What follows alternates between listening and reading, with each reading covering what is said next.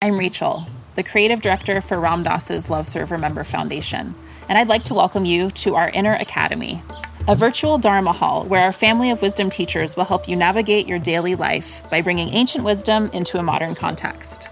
With over 200 hours of audio and video teachings, meditations, and practices from teachers like Ram Dass, Krishna Das, Sharon Salzberg, Jack Kornfield, Roshi Joan Halifax, Joseph Goldstein, and many more the Inner Academy is your core resource for finding balance, presence, and navigating the ups and downs of your daily life. The Inner Academy has guidance for every step of your journey.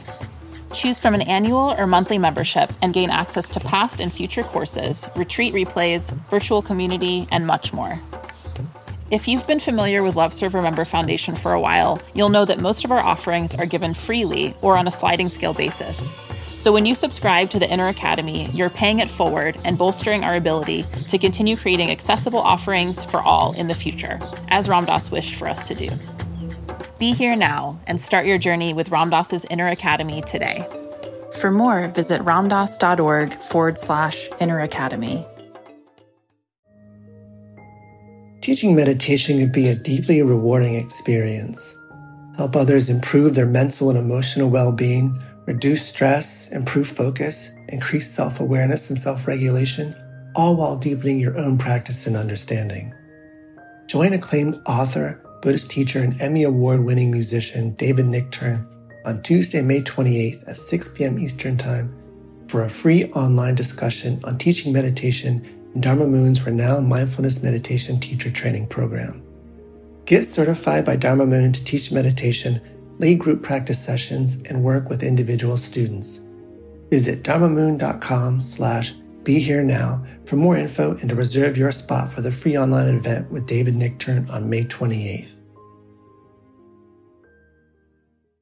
Worried about letting someone else pick out the perfect avocado for your perfect impress them on the third date guacamole?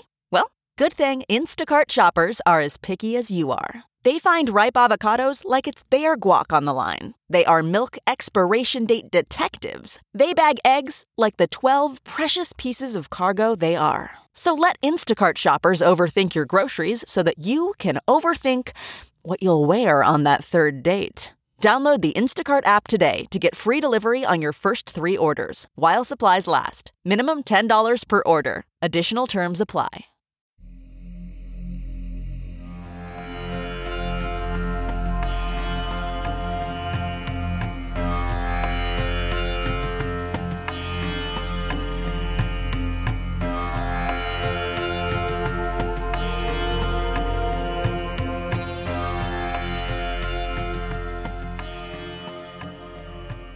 Welcome to the Sharon Salzberg Metta Hour.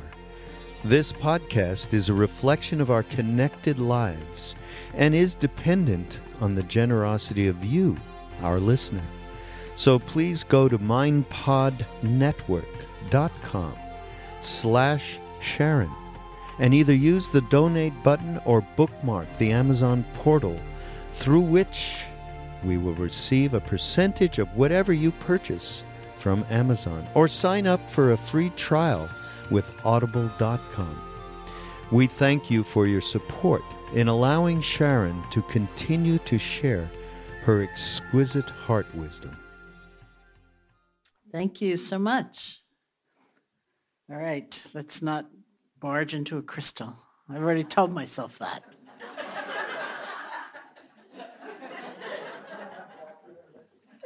yeah. Thought of that yesterday. I thought, oh, that would be real shame. Let's just sit here. Uh, it's getting kind of humid, isn't it?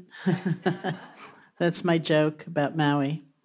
Uh, it's really a commentary on relationship. When I talked about the transformation of our relationship to everything, that also includes our relationship to pleasure, to joy, to wonder, to the wondrous, beautiful things that come our way because sometimes we are so distracted.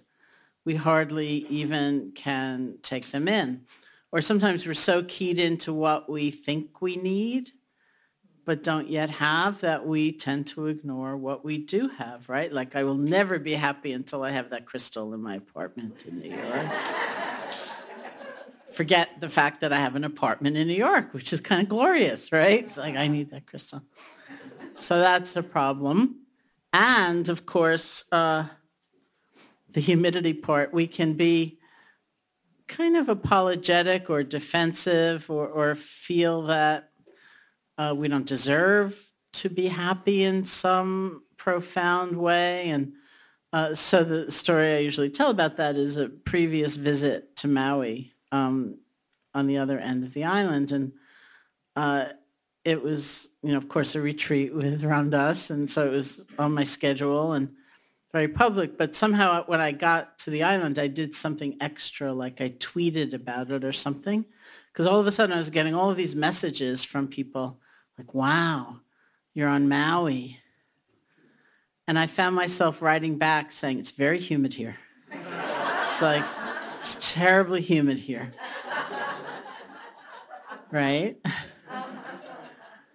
and actually, I was leaving that hall, and Ambika and a, a friend were behind me because I, I spoke about that in the hall as an example of the kind of thing we might do in the face of, you know, this wonder and this joy. And um, Ambika was behind me and uh, walking out with the now adult son of a friend of ours, and he was saying to her, boy, my mom came so close to coming. She really wanted to come, and she couldn't pull it off at the last minute. Now she's so filled with regret. She's so regretful. And without missing a beat, Ambika said to him, did you tell her how humid it is here? it's like, we can be like that, right? So that's an interesting thing to uncover. And I did notice some humidity today.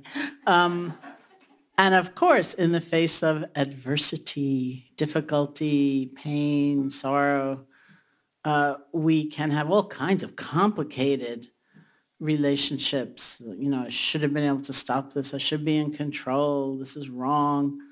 Uh, that just exacerbate the difficulty and the complexity. And I think we also know, we probably all know somebody who maybe has gone through or is going through a lot of difficulty, and yet there is something that emerges with them in the in the nature of compassion and openness and love, and um, it's just an extraordinary thing to see that uh, people can have such a rough time sometimes, and intact within us seems to be this capacity, if we can touch it and if we can nurture it, uh, to be really different with it. Not to deny it, you know, pretend everything is just the way we want it to be, because it's not very often. But to be able to integrate that too into some bigger field. And it's it does seem to be about connecting to something bigger, a different sense of meaning, a different sense of possibility, or the force of love, the force of compassion, which which can keep us going. And uh, as you know, um, I co-founded a retreat center in Massachusetts, the Insight Meditation Society, which is in this little town called Barre, Mass, right in the center of the state. And in fact, Barre lays claim to being in the exact center of the state. I don't know if that's true or not, but it's part of their uh, brochure. And uh, so um, when we first moved in, which was 1976, we thought, oh, we should really get to meet some of the townspeople and and help them see who we are. So there's a clinic uh, in Barre, a health clinic. So we invited up the doctors and the nurses and people who worked in the clinic for lunch one day. And uh, we had on staff at the time an old friend who had been with us in India uh, before we came back and started the center. And, and she was, we were just talking for some reason about how hot it can be in New Delhi, you know, just gruelingly hot in certain seasons. And she was saying, yeah, I was there in the hot season and I was having a particularly hard time. I was going from government office to government office trying to renew my visa. And I was feeling especially affected by the heat because I had worms, dysentery, and hepatitis. And so I was really having a hard time in the heat. So one of the, the doctors she was talking to looked totally appalled. And he said, you had worms, dysentery, and hepatitis, and you were trying to renew your visa. He said, what were you doing? Holding out for leprosy? and, you know, it's not that it's always correct or wise to stay in a situation, you know, and uh, be cut off from what you're actually experiencing. I don't mean to imply that, but I also knew she would probably talk about that time as the happiest time of her life because there was a sense of discovery and learning and community. We found each other and we found models. We found teachers and beings who were unconditionally loving and um, it was a different way of experiencing the adversity because it was in a much bigger context. It was just held in a different fashion. So please don't necessarily stay in India uh, when you really need to leave. It's not that. But I just think that's so amazing. We have this ability within us to actually not be defined by the circumstance we find ourselves in. And genuinely, really, not, you know, in a phony way or make-believe way, but really connect to something bigger, um, which could be the force of compassion and the power of loving kindness or, or one another, whatever it might be. And so that's part of our exploration. When we say come back to the moment, uh, it's not to make our world smaller, but it's because that's the access point to to really being able to enter this kind of experience, whatever it is for us, that lets us really not be circumscribed by what what is happening, but experience it genuinely and truly, but in a much bigger space of whatever wisdom, balance, transparency, loving kindness. And that will give us the resourcefulness and, and the resiliency and the wherewithal uh, to keep on going in, in a very different way. So those are all these practices, you know, that we play with and experiment with and, and explore um, so that we have all of those in a kind of incorporated, integrated, embodied way, and they're available to us.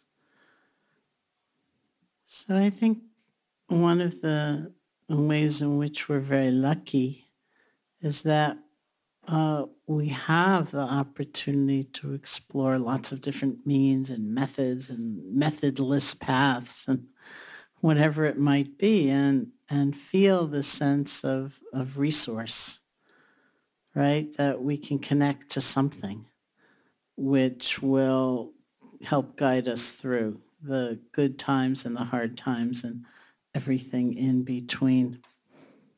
They say in uh, Tibetan teaching, Tibetan Buddhist teaching, to look at the thoughts and feelings that come up in your mind like they were clouds moving through the sky. Or as one of my uh, teachers said, it's not the thoughts that come up in our minds that's the problem. The problem is the glue right? We grab something, we take it to heart. It defines our world, everything that we will ever be, what our lives are about. And we want enough space so we don't necessarily get caught in that process and then we have a choice. Is that something I want to go with or is that a story I can I can well let go of? And uh, often it helps to have an anchor, like the breath or whatever, just to to help in that process of of coming back and and having that that sense of spaciousness rather than just being lost in, in whatever is coming up.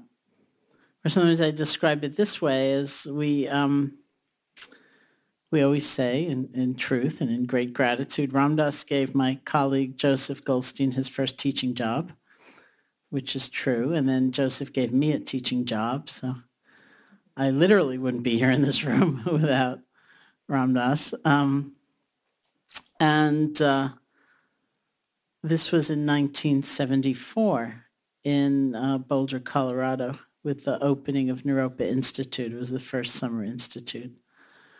And um, Joseph and Jack Kornfield, whom we met there at, in Boulder at the time in 1974, and I uh, spent a while wandering around and were responding to requests. We'd get a letter saying, I can get together some friends and a cook. Would you teach a retreat? And we'd say, sure. And then we would lead, lead the retreat. And at the end of the retreat, we never knew if there'd be another retreat until the next letter would come. And we spent years doing this, just sleeping on people's living room couches and, you know, just having a certain kind of life. We were young. And uh, then somebody suggested that we start a retreat center of our own. And, you know, they said it would be like a sacred site in the U.S. It would be a place where the amazing energy that gets engendered when people come together doesn't have to dissipate uh, at the end of the, the program. So we said, sure, and the, to the undying regret of people now, uh, the people who really knew what to do, like the people who knew what a mortgage was, for example, were all in New England. You know, people say, there was nothing you could have had anywhere. Why not Hawaii? Why not California? But it was New England. So we actually looked up and down the East Coast. And finally, we were, we were directed to this place in Barre, Massachusetts, which was a Catholic novitiate at the time. It was run by the Fathers of the Blessed Sacrament. So we went to Barre. It was December of 1975. And we looked at this place and we just couldn't decide what to do. In the one hand, it seemed really perfect to have a retreat center there. It's very quiet. It's very pretty. There's nothing much happening in Barre. It's very placid. Um, um, but on the other hand, it seemed really kind of big. I mean, we had just been back for under two years probably, and uh, there was no sense at all of how many people in this country might be interested in this meditation thing or, you know, especially one particular form of it. And so it seemed so big. It, it was just kind of overwhelming. So not knowing what to do, we decided to go to downtown Barre for lunch. And uh, Barre is a very classical New England town, which has a town green just in the center of it. And in those days, there was a monument on the town green, which had engraved upon it the Barre town motto, which is tranquil and alert. So we took a look at that and we said, okay, that's an omen. Any town that has a motto like tranquil and alert should have a retreat center in it. Because not only are those the qualities we talk about all the time, there's a lot about let's bring those into balance, right?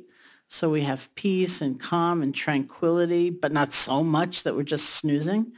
Let's also have alertness and energy and interest and investigation of our experience, but not so much that we're agitated or anxious, right? So it's really a key teaching, tranquil and alert. So we said, okay, we'll do it. And we did it. And I still, I really enjoy it. We have, I think, two police cars in town. You know, it says tranquil and alert on the door. And uh, these friends of mine got married in town, and that's what's stamped on their wedding certificate, tranquil and alert, which I think is not a bad blessing for marriage. And um, so that's the Barre town motto. Now, when we bought the building, it was a novitiate. It started out as a private home, as a mansion. So there's like the central part um, is a private home. And then there were these different wings built as it went through these different incarnations. And uh, the private home was built by this man named Colonel Gaston, who at one point was the lieutenant governor of Massachusetts. And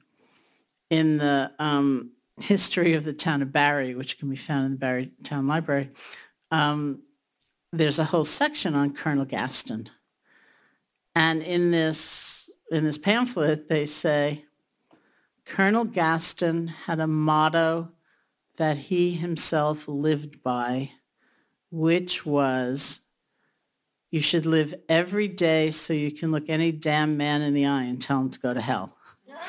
so I read that. And first of all, I wondered how well he might have gotten along with his neighbors, who presumably were going around trying to be tranquil and alert.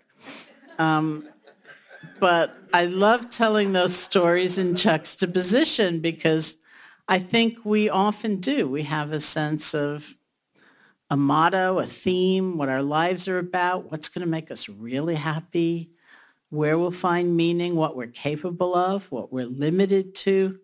We tend to have a kind of motto, conscious or unconscious, and very often it's pretty small. It's it's quite excessively limited just through the force of conditioning. So one of the thoughts that we see, uh, like clouds moving through the sky, um, is this deeper sense. It's this deeper definition of, of what our lives are about.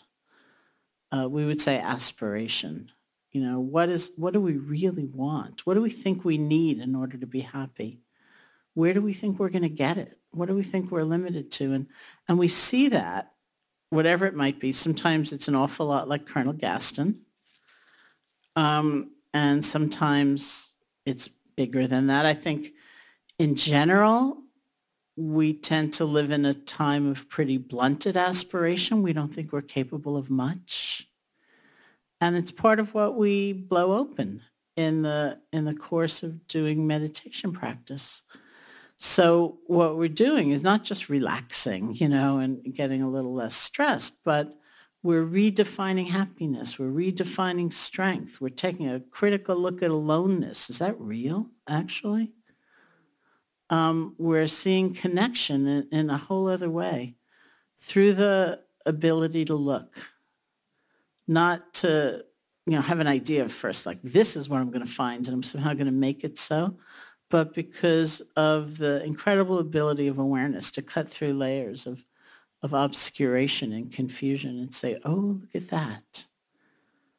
Right? So we use the, something like the breath in this style of meditation really just as a beginning. It's like a foundation so that we can take that same acuity of attention to everything and come to this this very very different sense really of of who we are perhaps and and what our lives might might be about that's why it's fun so do you have any questions just before we uh, or comments anything you'd like to say before we we take a short break um, i was wondering whether you could comment on you know, on the one hand, I would remember kind of um, Thich Nhat Hanh saying, just being alive is enough. Mm-hmm. And, you know, and the miracle of life itself. And on the other hand, I'm very aware of the ways in which um, my own beliefs or thoughts can limit kind of just what you were saying.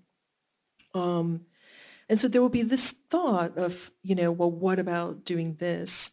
And then very quickly is, oh, that's so much work, you know, and and I, I can examine and analyze, you know, the fears and the doubts and all of that.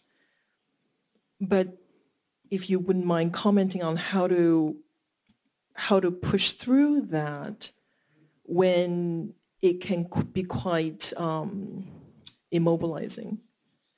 You know, mm-hmm.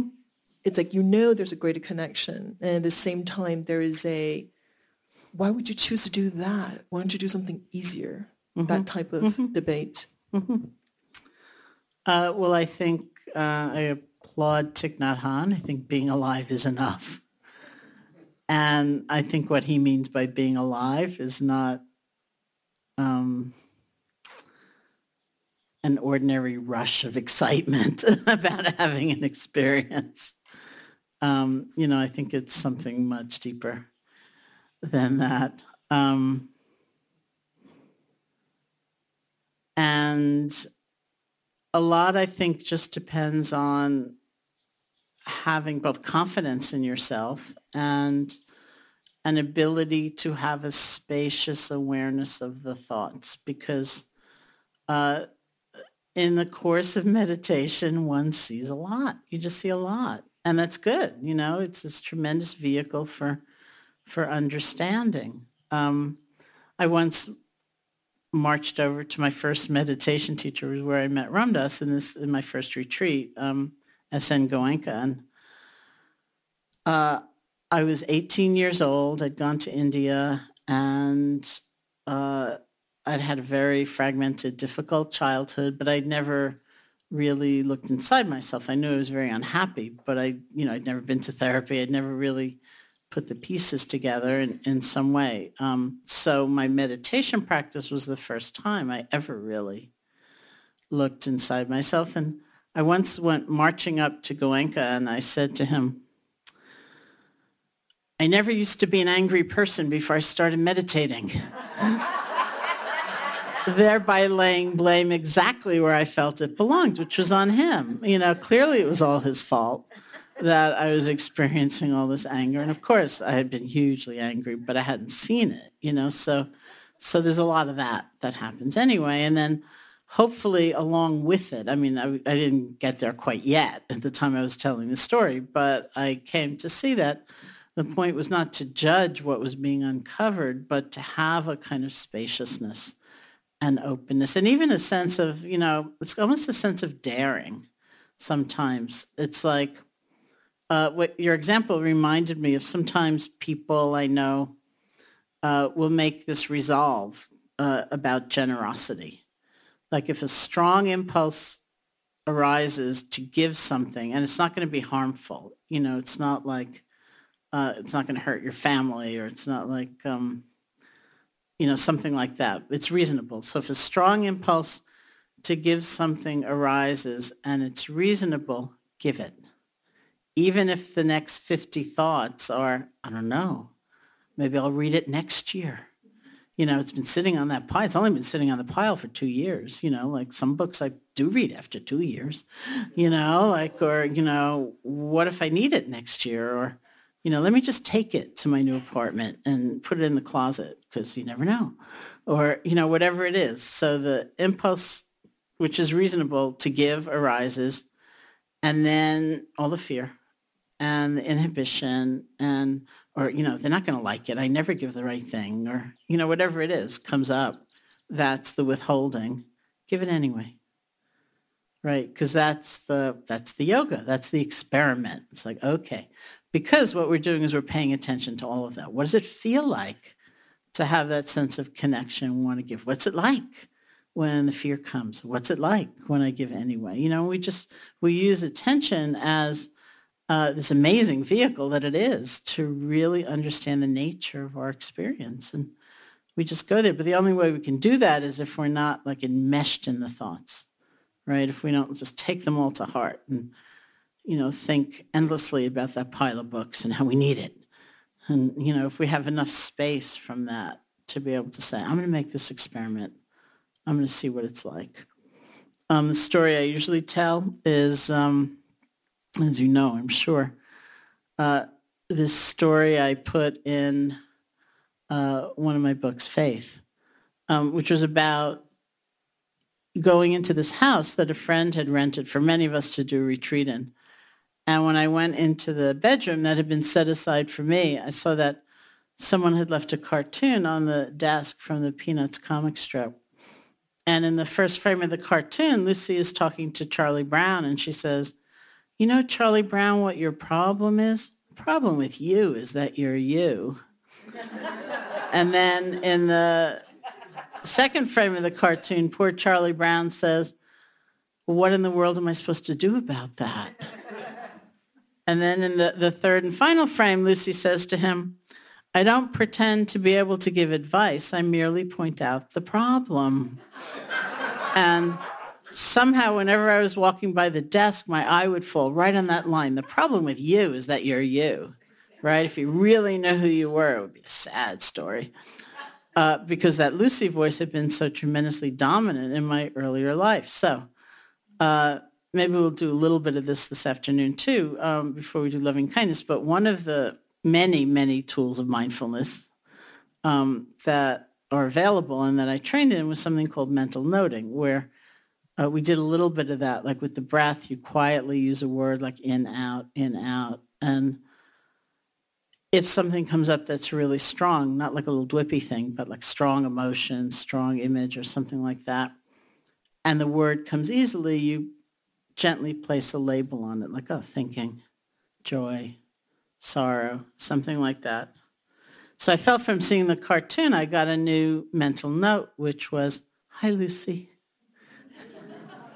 Or my favorite form of that was, chill out, Lucy you know, something great would happen and my first thought would be, it's never going to happen again. And I would respond to the thought with, chill out, Lucy. Right? So there's a lot in that chill out, Lucy, or hi, Lucy. It's not like, you're right, Lucy. You're always right. You've always been right. You always will be right. Take over nor is it, oh my God, Lucy's still here. I mean, I'm not a new meditator anymore, you know. I mean, I had been meditating for over 40 years. Why in the world is Lucy still here? That's a total waste of 40 years, right? It's neither of those. It's like, hi, Lucy. There's presence, there's acknowledgement, there's ease of heart, there's even some tenderness or compassion that's what we're we're working with instead of thinking it shouldn't be here anymore you know? If it is it's it it is right? But we have all the power in the world in changing our relationship. Mm-hmm.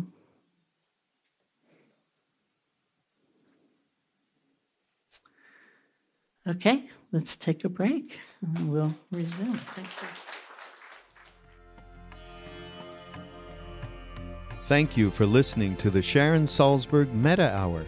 We really do appreciate your support and hope you will continue that support by going to mindpodnetwork.com slash Sharon and clicking on the donate button or by using our amazon.com portal for all of your purchases. Namaste.